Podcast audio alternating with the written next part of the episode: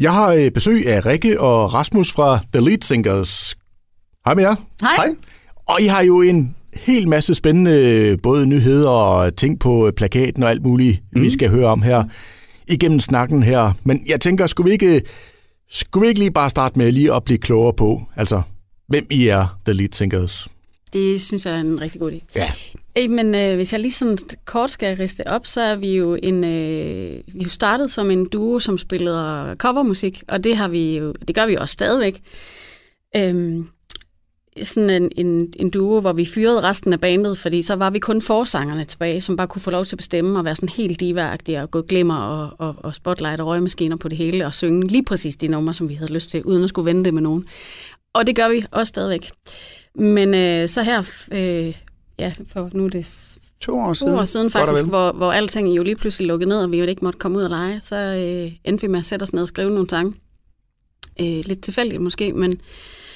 Og det har vi faktisk arbejdet rigtig meget med, så de sidste 2 år har fået en masse sange på tapetet og skal i gang med at lave en debutplade, og er jo nu så heldigvis blevet så privilegeret, at vi kan få lov til at komme ud og spille for nogle folk i vores i duo-versionen, stadigvæk uden det kæmpe orkester, men...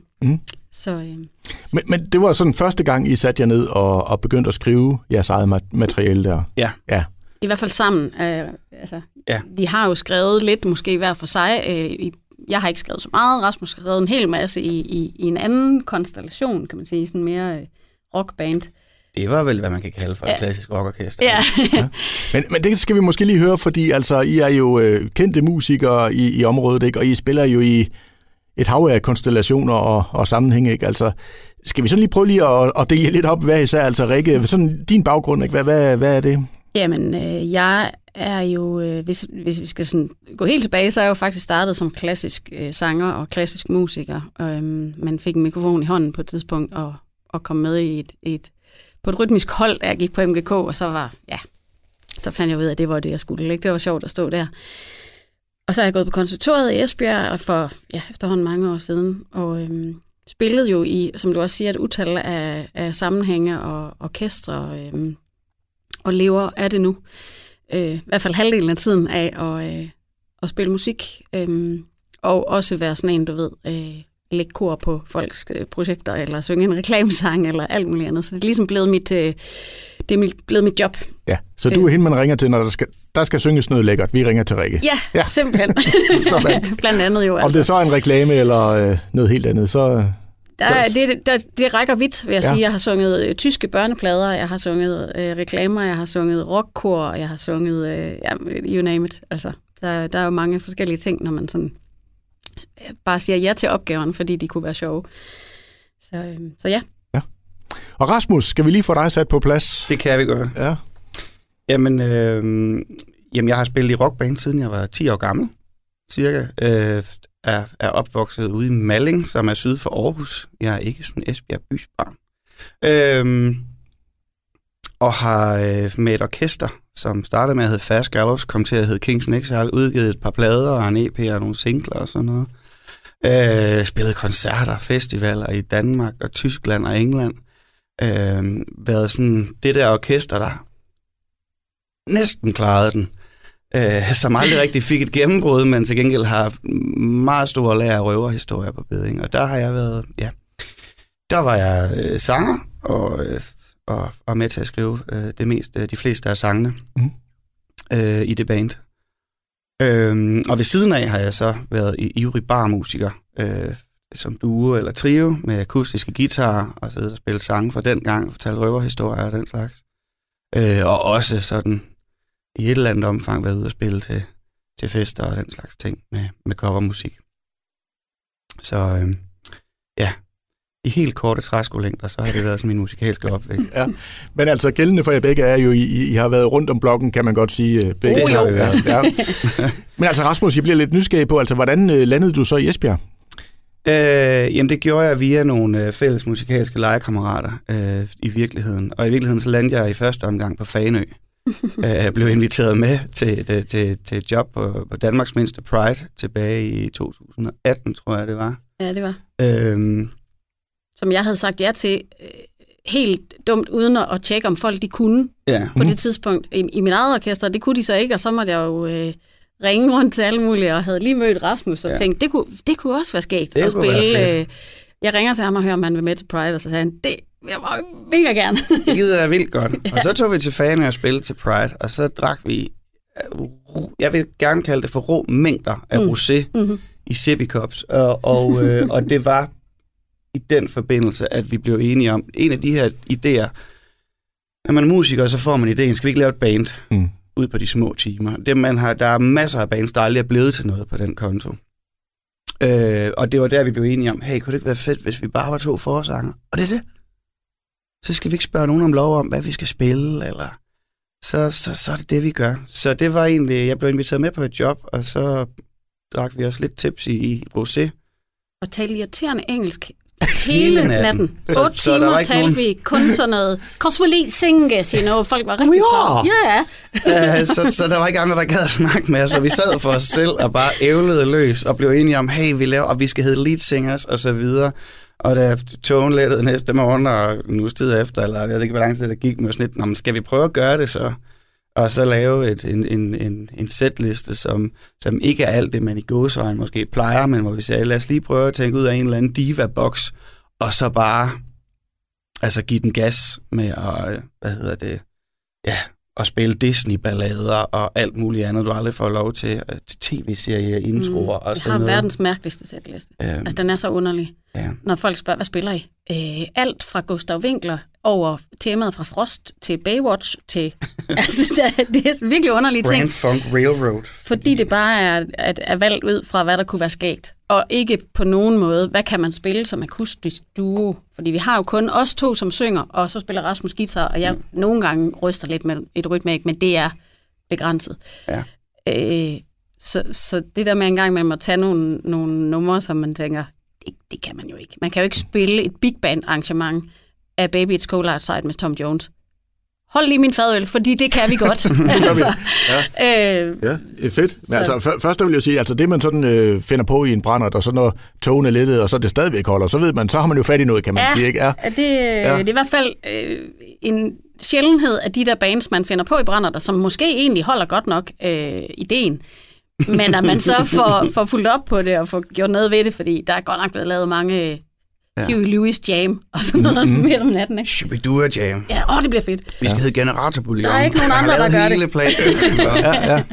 Ja. Så på den måde er det ikke så tænkt det her, kan man fornemme. Men det må vel også være dejligt, tænker jeg, når I nu laver mange andre ting, hvor det måske er så lidt mere konceptfast, at her, det er vel sådan en form for legeplads for jer. Det har det været, og det har jo, altså...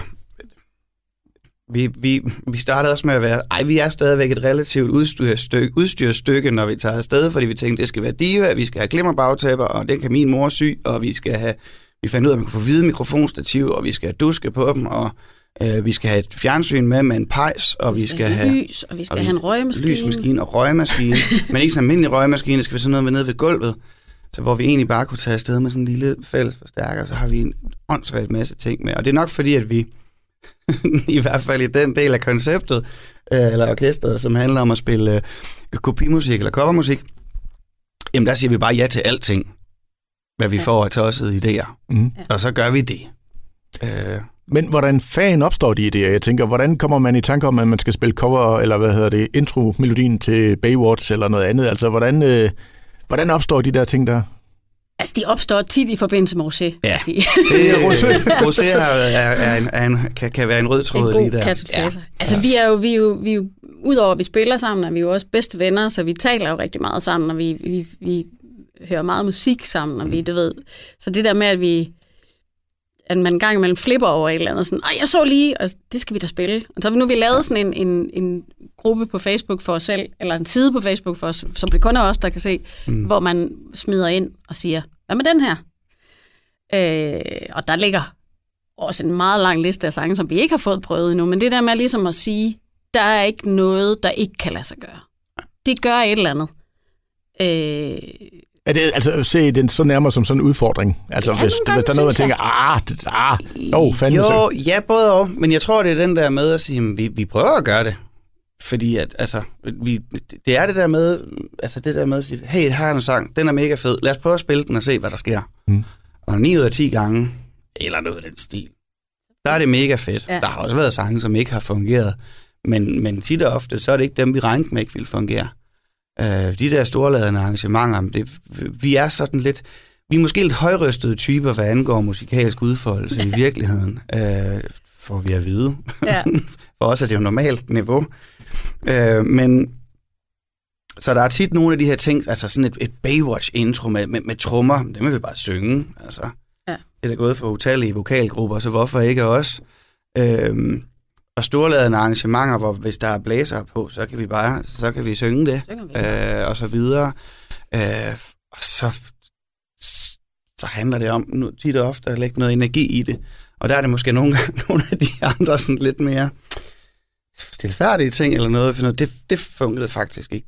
Helt, det her. I hvert fald ikke i coverversionen. Altså, der, fordi det andet, vores eget er jo et helt andet koncept, kan man sige. Der går vi jo ud fra nogle helt andre parametre. Men det her med covertingen, tror jeg også har rigtig meget at sige det der med, at vi har ikke et koncept med det andet, end at det skal være sjovt, og vi skal være knuselske de der numre. Hvis der er noget, vi står og spiller, som vi tænker, det spiller vi, fordi folk gerne vil høre det, så skal det ryge ud af den sætliste, fordi det er...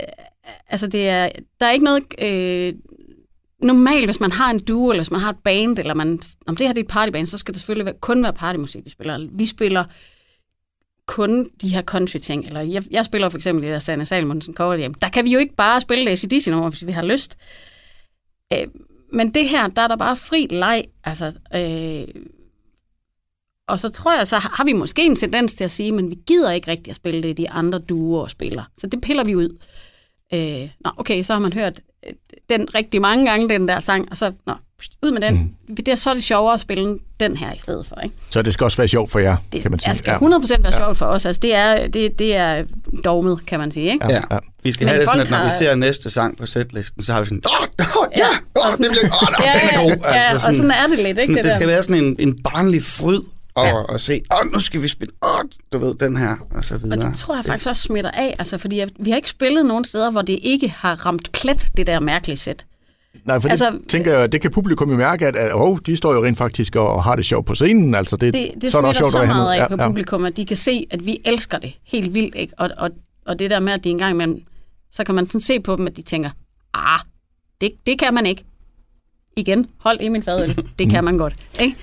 Men kærligheden til det er jo bare vigtig. Ja. Men aflæser I så meget med publikum, når I så står der for at se deres reaktioner på det, I laver? Det tænker jeg, det kunne være lidt sjovt, ikke? Altså sådan, den der har de sgu ikke lige regnet med. Altså, kan I sådan se på deres reaktioner? Det gør man jo lidt. Altså, man kan jo i hvert fald, man ved jo i hvert fald, når man har spillet så mange jobs, som efterhånden har med den her cover-ting, at hvad for nogle numre, som virker, og som folk... Den synes de altid er fed, når vi spiller den, selvom det ikke er en, de plejer at høre fra akustisk udstyr. Det kan man jo ikke undgå at sådan skrive sig bag øret, men vi vælger altså bare med i sættet, fordi dem, vi synes, der er sjovt at spille. Men det er jo også noget med... egocentrerede divaer, men sådan kan det. Kan det godt være lidt altså med humøret at gøre også, tænker jeg. Altså, i dag der er vi skulle lige i humør til den form for musik. I dag der er vi lidt mere legesyge, eller hvad ved jeg, altså, er det sådan lidt... Nej, Nej, måske ikke rigtigt, tror jeg faktisk ikke. Fordi jeg tror faktisk, det er sådan, at når vi er ude at spille cover, så har vi sådan meget lyst til, at der skal noget skrald på. Og så kan vi sagtens spille nogle ballader, eller spille en... Altså, jeg tror, en af de seneste ankommende sange til vores sæt, det var Somewhere Over the Rainbow, som opstod sådan lidt tilfældigt faktisk, fordi vi skulle spille til et Pride-arrangement i en kirke i Ringkøbing. Og hun spurgte, om ikke vi ville spille den, og så fik vi den med og fandt ud af, det er mega fedt. Og den går sådan fra at være sådan helt stille til at være sådan meget kraftig. Fordi det har vi tendens til nogle gange. Den skal lige have lov til at vokse helt vildt i lydstyrke der. Så der er sådan en god blanding i sættet i virkeligheden.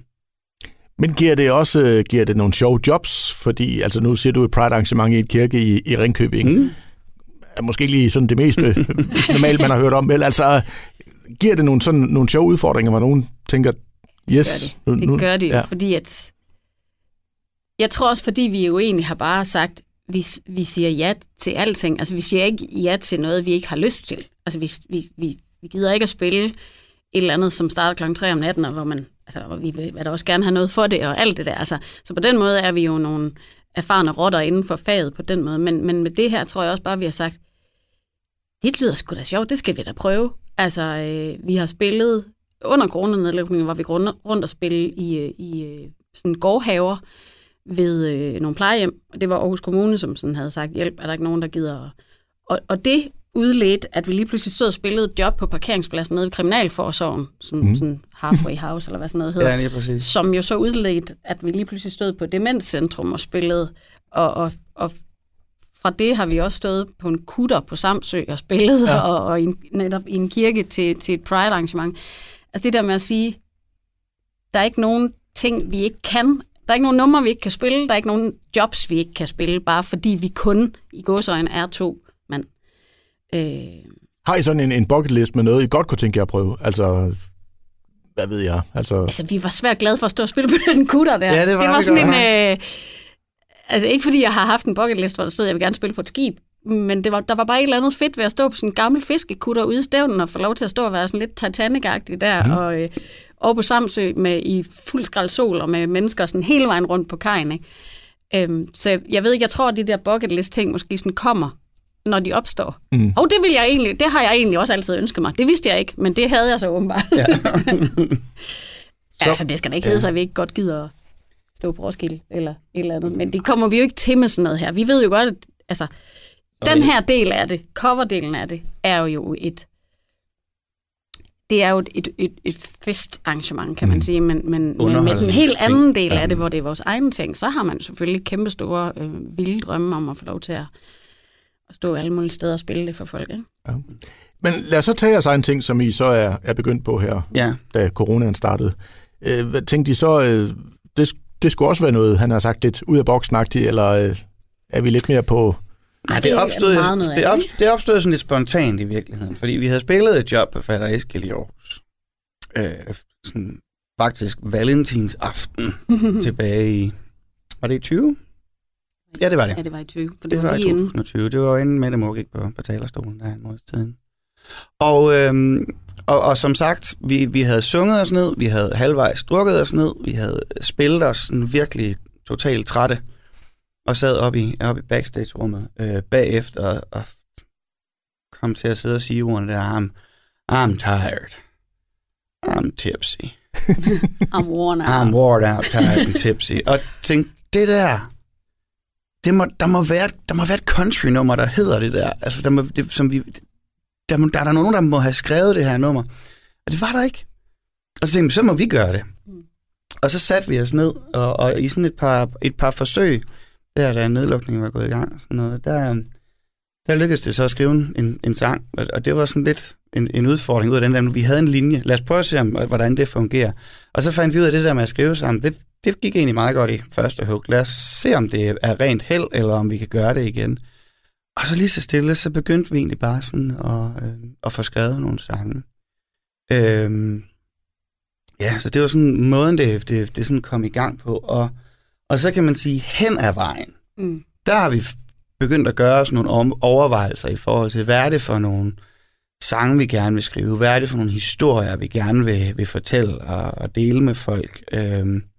Det er nødt til måske at være en lille smule mere tematisk, når man laver sit eget. Altså det der med, at det bare stikker i 1000 retninger, og vi gør bare det, vi har lyst til. Det gør vi jo stadigvæk, når vi skriver musik. Vi skriver jo den musik, vi har lyst til.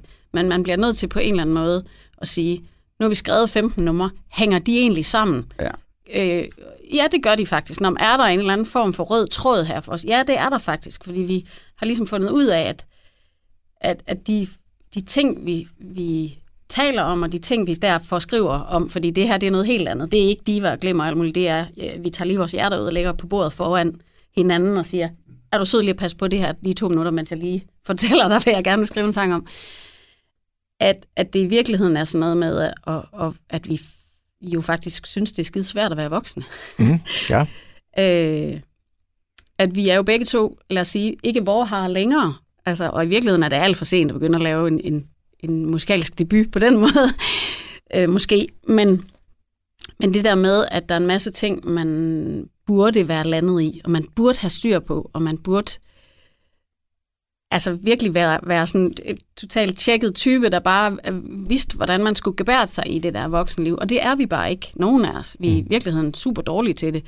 Vi prøver alt, hvad vi kan, men vi render bare tit sådan panden mod en mur i forhold til det der med sådan, jeg har lyst til... Og der er selvfølgelig noget diva i det. Der er selvfølgelig noget leadsinger i det, fordi at det er i virkeligheden ikke særlig voksent hele tiden at have lyst til at stå midt i spotlightet, eller blive overhældt med konfetti hele tiden. Men det handler mere om, tror jeg, i denne her konstellation, at prøve at skrive sig ud af det, og dele de der tanker med dem, der så hører det.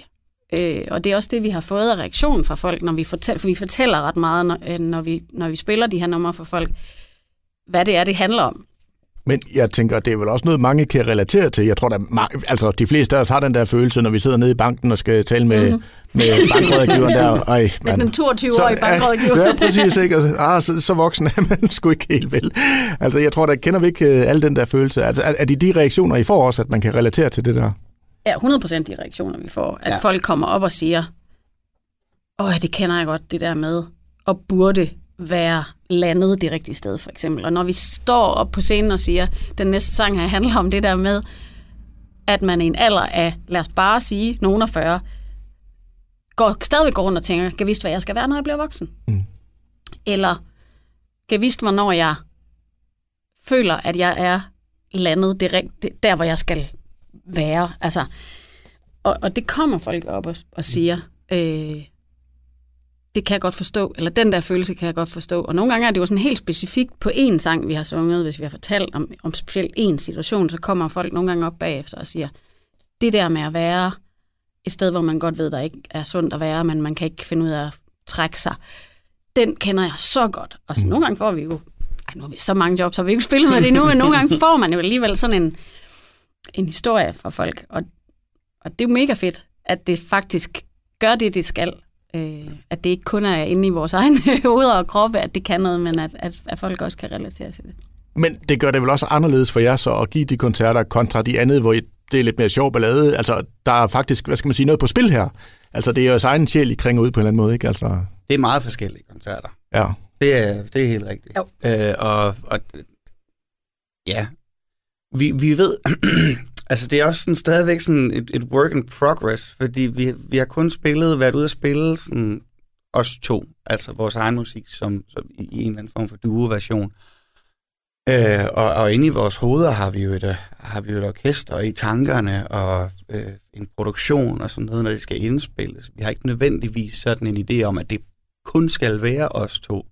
Vi har haft nogle musikere med ind i et øvelokale, dagligt studie i hvert fald, og prøve nogle af de her sange af, fordi når vi sidder og spiller dem, os to selv, og laver sådan nogle hvad skal man sige, demoer, hvor der kun er noget akustisk guitar og noget sang på, så er vi også sådan vi er nok stadigvæk i virkeligheden spændte på, jeg ved hvilken stil det egentlig er, vi skriver i. Ja. Altså, fordi vi startede med en countryballade, sådan relativt stilrent på en eller anden måde, men kan vide, om vi er vi et countryband, eller er vi et rockband, eller er vi et poporkester, eller hvad er vi egentlig for nogen?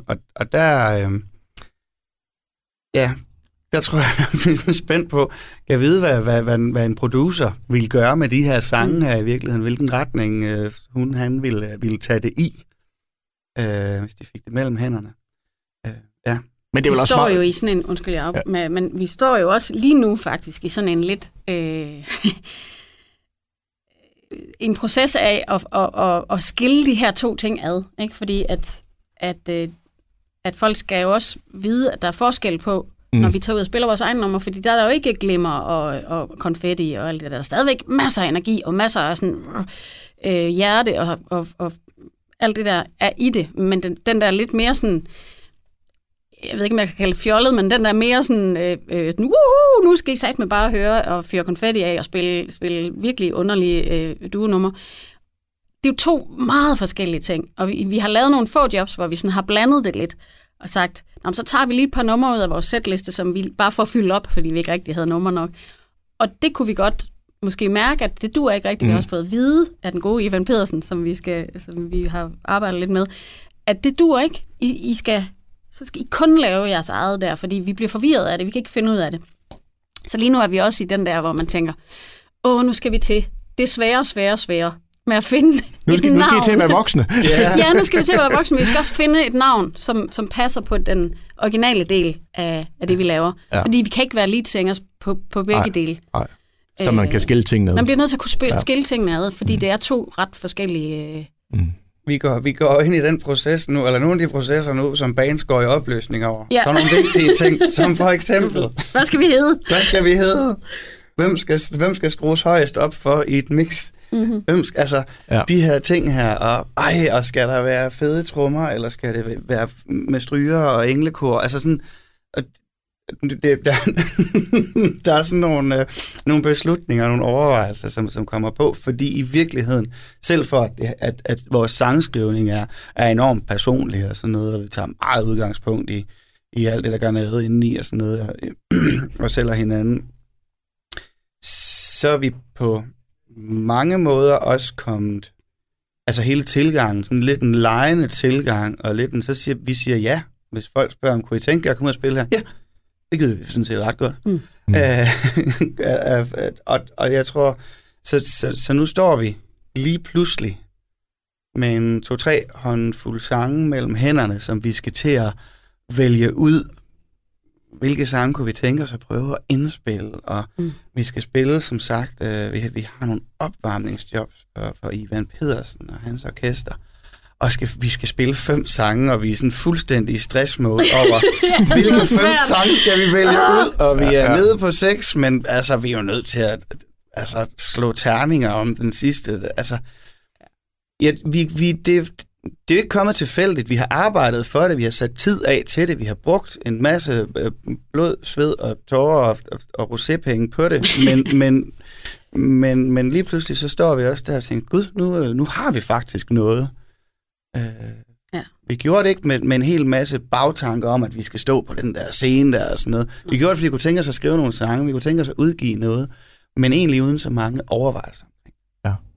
Men ja, altså og en super spændende proces for, jeg tænker jeg også, altså det der egentlig startede sådan lidt legeagtigt, ikke? Altså lige pludselig, så er det sgu alvor nu, ikke? Altså, jo, det er det, og også fordi vi så, du ved, sådan, jeg har bare sådan, jeg prøver bare at skrive til alle mulige og sige, hey, skal vi ikke komme og spille vores egne nummer? Her er de i sådan en helt demoagtig stueversion. Vi har overhovedet ikke indspillet noget endnu, men vi synes selv, det er mega fedt. Og så er der bare nogen, der har meldt tilbage, altså ret mange faktisk, der har meldt tilbage og sagt, det lyder fandme fedt, det vil vi gerne. Mm-hmm. Og det er jo, altså mega hurra. Og samtidig så får vi også en lille smule sådan, shit, men så skal vi også have noget. Altså, så skal vi også... Så skal vi jo fandme i gang med at indspille, sådan at når vi så tager ud og spiller de koncerter, kan sige til folk, og den næste sang, vi spiller, det er vores første single, I kan finde den på Spotify om en uge. Altså, fordi der er vi ikke endnu, vel? Vi havde ikke på den... Ikke, og siger ikke, at vi står sådan lige på tærsklen til det helt store gennembrud, men vi havde bare ikke forventet, at det måske ville gå så stærkt med, at der var nogen, der sagde, vi vil helt vildt gerne have jer ud og spille jeres egne ting. Vi kan godt lide det, vi synes, det lyder fedt. Men det er vel også en pissefarlig proces, tænker jeg, fordi man ser jo typisk det der med dem, der skal lave, altså der har fået en stor succes, og så skal de lave toeren. Ja. Og uden sammenligning i øvrigt, men altså det der med, okay, nu er der lige pludselig en forventning. Ikke? Altså det er jo en kontra det, hvor I fortæller, ikke, med, i forhold til The Lead Thinkers, hvor I bare er ude og have det sjovt, ikke? Og så har publikum det også sjovt, ikke? Altså, det er en helt anden proces, det her.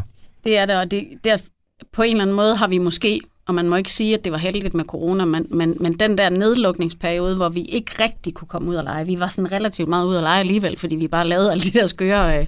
kom vi så ned på det lokale plejehjem og spille ude i deres have og sådan noget. Men vi har haft den der tid faktisk til at sætte os ned og skrive en hel masse. Og fordi vi ikke sådan har... vi er jo ikke startet med at tænke, vi skal lave en plade, men bare sådan, det er en... Kan vidste, om det ikke er en sang... så har vi faktisk endt med at have i hvert fald i virkeligheden lidt for mange til en EP, for eksempel. Eller lidt for mange til et album. Så på den måde tror jeg faktisk, vi er lidt privilegeret i forhold til at have noget i rygsækken, som vi kan tage op og arbejde med, og tage ud og spille en hel koncert, fordi vi faktisk har numre til en hel koncert. Og det er der jo mange nye kunstnere, som i virkeligheden ikke har. De har måske lavet 5 eller 6 numre. Og det er ikke en hel koncert. Så på den måde har vi jo været lidt privilegeret, at tiden har været sat lidt i stå, sådan rent sangskrivningsmæssigt, og vi har haft ro, og eller ikke ro, det har vi jo ikke, for vi har lavet alt muligt andet, men bare det der med, at man har kunne hive nogle dage ud af kalenderen, hvor man bare kun gjorde det, og gik rundt i nattøj, drak rosé og skrev en sang, fordi man ikke kunne komme til at gøre noget som helst andet, hverken gå på arbejde eller noget som helst, og så stå nu til at sige, men nu er der faktisk noget, og nu er vi på vej, og nu sker der et eller andet, og nu skal vi lave den plade, ikke? Ja. Vi talte med Jakob Haugaard forleden, han sagde, at coronakrisen, dem der havde været hårdest for, det var minkavlerne, og så kom underholdningsindustrien. Eneste forskel var, at dem for underholdningsindustrien ikke var blevet begravet og gravet op igen. Nej, der er i hvert fald rigtig mange kunstnere, tror jeg, som ligesom os har sagt, den her tid bliver vi så nødt til at gå i fordybelsesmode, eller kravle ind i et studie, eller gøre et eller andet, ikke? For ikke at blive vanvittige også. Ikke? Ja. Det er jo rigtigt nok, at underholdningsindustrien blev ramt hårdt på pengepungen, men vi lægger os jo i virkeligheden også. Altså det der med at sige, så har vi skrevet en masse sange under coronanedlukningen. Det er jo 1 ud af 1 milliard. Ja, jeg har her i det her lille kongerige også. Altså, ja. Jesper Bindsler, han sagde jo også, jamen, da der ikke var mere maling tilbage i Bauhaus, så skrev han en plade, og det havde han ikke regnet med, fordi de skulle have været på DRD-ture og så videre. Ja. Uden nogen direkte sammenligning i øvrigt. Men og det er jo, altså, jeg tror, hvis man også lige skal hæve det lidt højere op, altså, jeg tror da, at coronaen lige så skrækkeligt og smadret irriterende og virkelig frygtelig for rigtig mange, og jo både livs og økonomi og alt muligt andet, lige så meget har det givet rigtig mange mennesker noget tid til faktisk lige at sætte sig ned og lige reflektere over, jeg kan ikke komme til Spanien til sommer, hvor skrækkeligt er det i virkeligheden. Ja. Lige komme ud af hamsterhjulet også. Ja, lige præcis. Ja. Nu, jeg kan ikke være på arbejde hver dag. Har jeg brug for arbejde hele tiden og sådan noget? Altså, jeg kender mange fra min vennekreds, som har haft de der tanker, så jeg tror, den der anledning til at sådan lige gøre sådan nogle overvejelser, jamen, så har vi skrevet det ned i nogle akkorder og nogle tekster, og sat det på musik. Ja, og når man lever på den måde, som vi gør, altså i den her branche, er sådan lidt, jeg kalder mig selv for gøjler, fordi jeg har jo 47 forskellige jobs hele tiden, ikke? Og Rasmus er jo udover at være mega rockstjerne, jo også har et voksenarbejde. Altså det der med, at man alle ens timer er jo fyldt ud hele tiden, og man kører fra Herodes til Pilatus og arbejder på sjove tidspunkter af døgnet, og så skal man også lige have tid til at være sammen med sine børn. Alt det der er jo, og vi elsker det jo, men det blev lige sat på pause et stykke tid, hvor man lige sådan fik tid til lige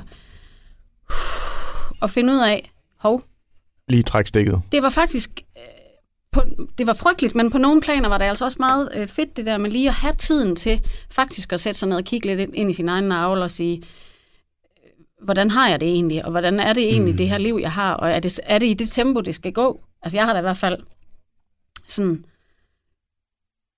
tror jeg, taget lidt op til overvejelse, om man nogle gange skulle sige, jeg kan ikke i den her uge, fordi der har jeg mit barn hos mig, og så skal jeg bare være sammen med ham. Og en gang man husker også det der med at nyde og være i det, man gør.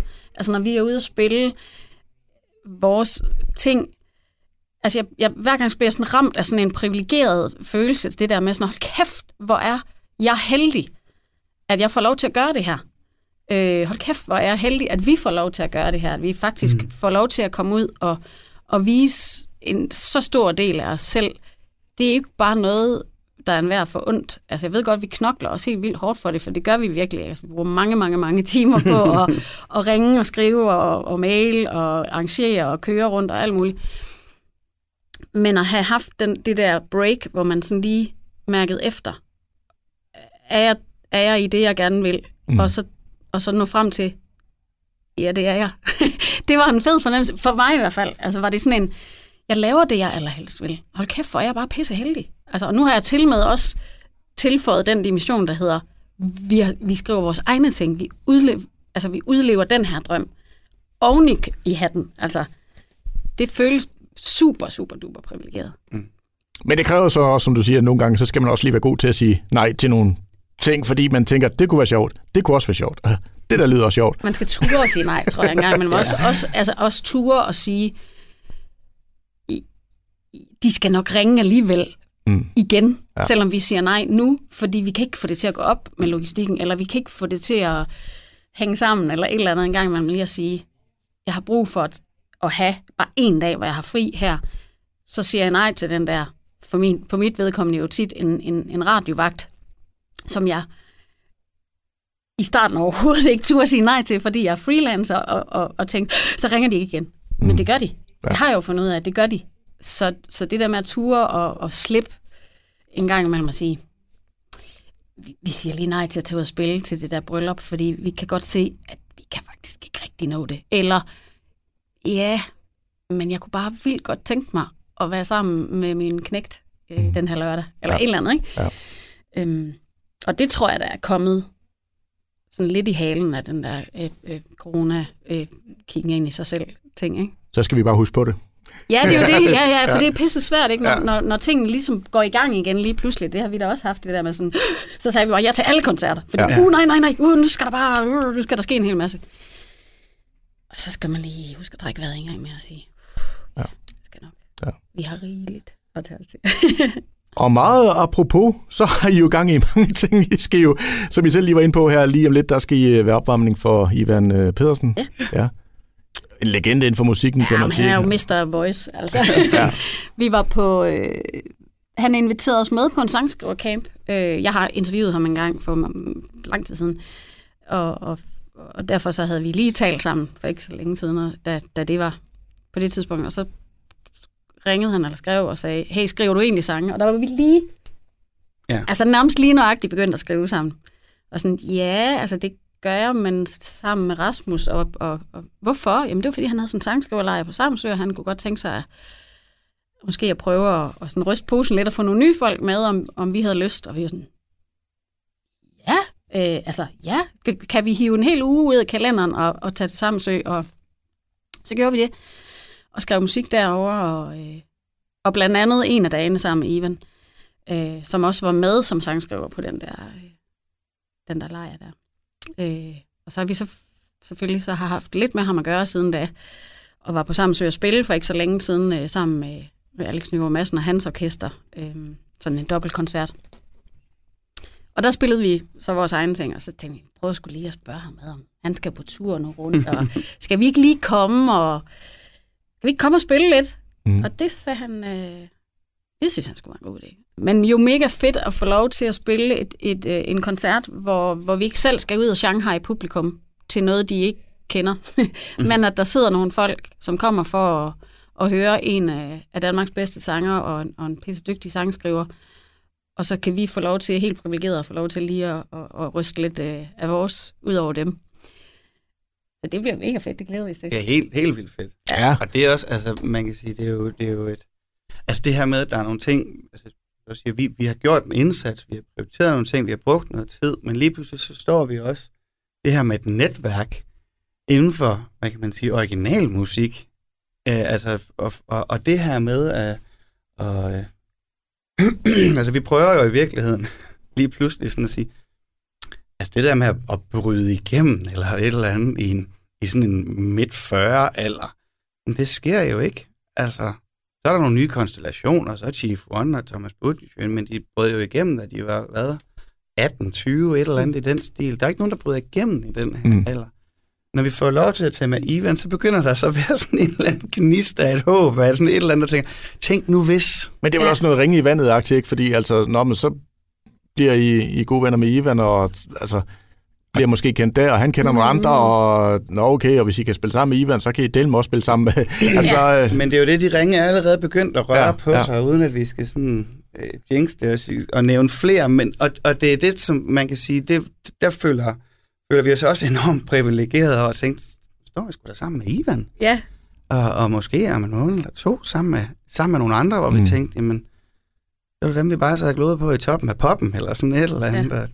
Og selvom vi er nogle lead singers typer og nogle fandens folk, så er vi måske ikke toppen af poppen i sådan, hvad kan man sige, kommerciel forstand, ja, selvom vi selv synes det. Altså. Det er også vigtigt. Så det er jo, det er en vild nok følelse alligevel. Ja. Selvom at han var da selvfølgelig størst i 80'erne, bevares, og lidt ind i 90'erne og sådan noget, men han er jo bare stadigvæk en kæmpe personlighed i dansk musik. Mm. Ja, der er måske mange, der husker ham fra Laban-tiden, ja. Ikke? Men han er jo en af Danmarks absolut bedste musikere. Han synger så vildt, og jeg hver eneste gang, han åbner munden, så bliver jeg sådan helt... What? Altså manden er jo over 70. Ja. Det er jo vanvittigt, at man kan levere den der kraftpræstation, som han gør, og bare lyde så godt. Altså, og så har han jo omgivet sig med folk, som vi jo så også nu har lært at kende, fordi de også har været med, både på den der sangskrivkamp, og vi var også med på sådan en lille juletur med det hold der, som også er sådan nogle institutioner i dansk musik. Måske mere nogle af dem, der har siddet sådan i baggrunden, men også, altså du ved... Så er det lige pludselig ham, der spiller keyboard for Dodo and the Dodos i 1000 år, som er vores gode venner, som spiller, skal spille og synes, det er hyggeligt, hvis vi lige kigger forbi. Og sådan, og jeg siger ikke, vi bliver starstruck, men man kan bare en gang imellem også igen den der privilegerethed og sige, det er da fedt, at de gider have noget med os at gøre, for fanden, altså, og gider have os med, og synes, at det, vi kommer med, faktisk kan noget. For det er jo også en stor del af det. Det er jo, at sådan en som Ivan faktisk kommer hen bagefter og siger, I har noget. Altså, det kan noget. Og det er for sent for mange, men måske ikke for jer. Og den der sætning har vi jo bare... Ja. Vi skal have printet den ud og sat den op på opslagstavlen, ikke? Fordi... altså, det er jo ringe i vandet, ikke? Og det er jo... Det der med, at når man så har det stående på CV'et, at så kan det være, at der er nogen andre, der synes, at så hvis de har gjort det, så vil vi da gerne lave en koncert. Ja, det er det, jeg mener. Eller, præcis. Når man så spørger nogle andre, helt ublu har jeg jo engang, jeg ringer bare til folk og siger, hey, skal vi ikke, du ved? At man så kan sige, i aften, der skal vi med Ivan P. på Tobakken og spille, så det kunne da være, at I også ville have os med. Og sådan, det lyder da, altså... Og det skal man sgu ikke være for fin til at name-droppe lidt en gang imellem. Altså det gør vi jo alle sammen. Det gør alle i den her branche, ikke? Hvis man har spillet med nogen, som nogen kender, så skal man fandme huske at sige det. lidt albuer skal der til. Det er meget vigtigt, ikke? Men altså, udover koncerten nu med Ivan Pedersen, så hvad har I ellers sådan? Hvad skal der ske? Hvad byder I? Måske ikke fremtiden, det er et stort år, ikke? Men, det ved vi ikke. Hvad byder det næste halve år på måske? Jamen... Altså, vi har planlagt noget demoindspilning, for egentlig at have et afsæt for at prøve at skrave nogle penge sammen til en indspilning. Og nu er der sket så meget, så den demoindspilning kommer nok snart til at have karakter af en præproduktion i forhold til at så skulle indspille noget i gåseøjne rigtigt, der kan pege hen imod noget udgivelse. Vi har været sådan meget, at vi gerne vil lave en hel plade, men altså i dag, der laver man jo ikke plader som det første. Man laver nogle singler, måske hvis bølgerne går højt, en EP. Så inden for et halvt års tid, nu kan vi jo sige det her i en mikrofon, så bliver det helt ægte og manifesteret. Så bliver vi nødt til at gøre det. så skal vi ind i et studie og indspille et par af vores sange. Vi er stadig i overvejelse om, hvad det skal være for et studie, hvem der producerer os, men det er, vi er i den der beslutningersfasen der, hvor vi skal finde ud af det. Så det er noget af det, der kommer til at fylde sådan, en del for os. Og så skal vi spille. Vi skal spille nogle live-ting, og det er jo virkeligheden jo lidt sådan tidligt i forløbet, kan man sige, at man går ud og spiller. Men vi har jo også... Vi spiller det jo kun os to. Vi spiller det jo ikke i bandversionen. Vi kunne jo sagtens lave et job, hvor vi tog bandet med, og så spillede nogle versioner, men vi har også tænkt, det er dumt at gå ud og spille en version, som ikke ender med at være den, der er på pladen, for eksempel, fordi så langt er vi slet ikke. Men altså, vi har en koncert her i Esbjerg, på Esbjerg Bryghus, som er kun os, en hel koncert, kun med os, ikke noget opvarmning, den 19. maj, torsdag den 19. maj. Og det glæder vi os helt vildt til, at få lov til at ligesom lave en koncert, som er... Det er vores projekt, det her. Og så på sådan et lækkert sted. Altså, det er jo simpelthen så fede omgivelser at få lov til at spille i. Så det skal vi, og så skal vi... Spille til Rosenholm Festival. Ja, oppe i Hornslet. Rigtig fint arrangement. Ja. Vi spillede i København. Vi spillede i København. Ja, se også var sådan vores første job i København. Ja, Storbyen. Ja, lige præcis. Sådan et hotelagtigt sted, som har musik i deres... de har sådan lounge-agtige ting, og så tænker jeg, prøv bare at skrive til dem, og det vil de gerne. Ja. Skal vi spille, forhåbentlig, den er ikke landet helt, men Dexter i Odense har også sagt, at de synes, det er spændende. Mm. Så er der en masse ting sådan på Bidding, som at droppe ind i København, skal vi også besøge en gang i september måned. Og så er der en masse sådan nogle halvaftaler, som ikke helt er på plads, og dem tør vi ikke, sige for højt endnu. Men altså, Stafet for livet jo faktisk også, som vi har været en del af et par gange. Ja.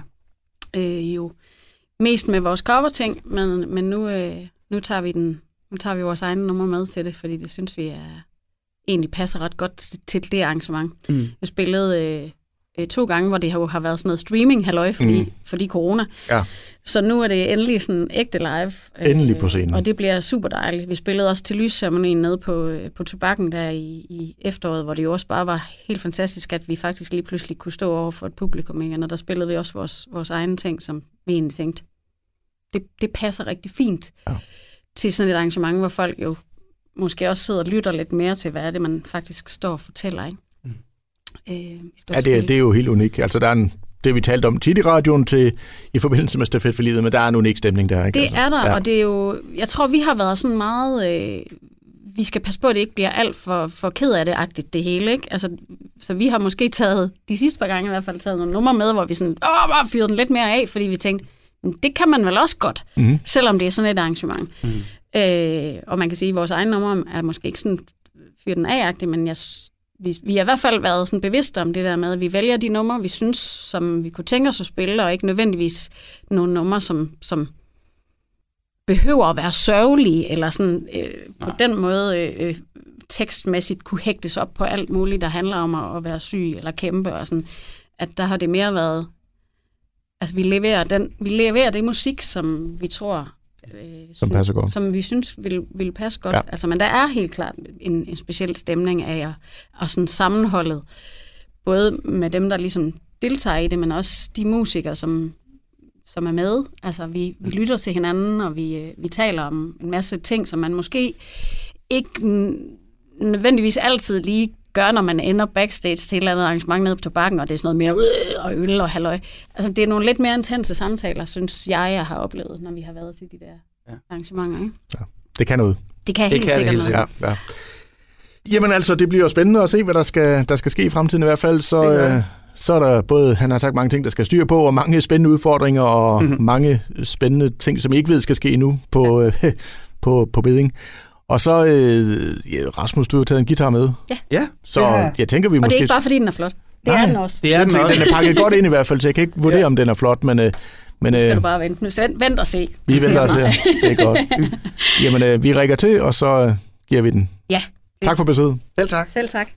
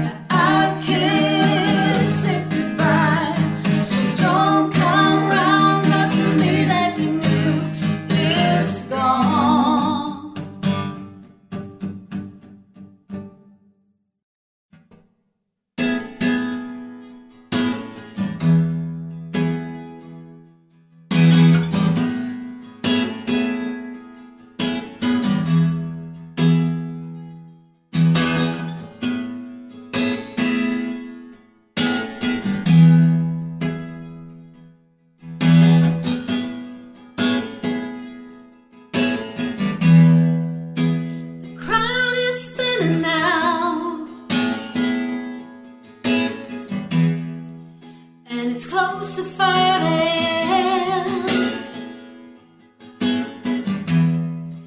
Every drunk got what he came for,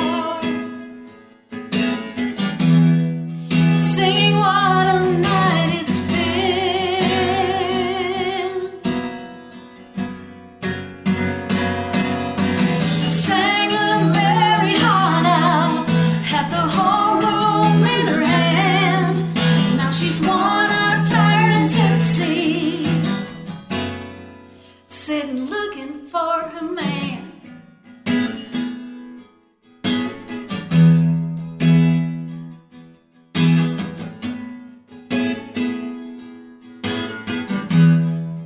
Caught his eyes across the room. Could have sworn she did again. One she really hoped would be there to steal her heart right there and then. And all she's got is this place where the floor sticks to your feet.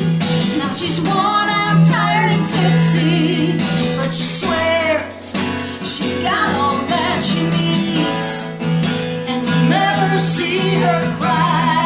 And she was right to walk out, or rise to say goodbye.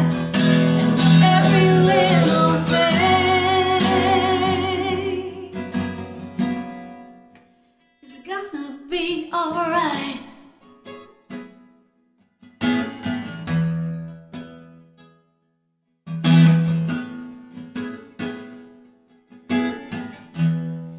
Walking down the empty streets, in the slowly rising sun, throwing up her disillusions. Let the night steal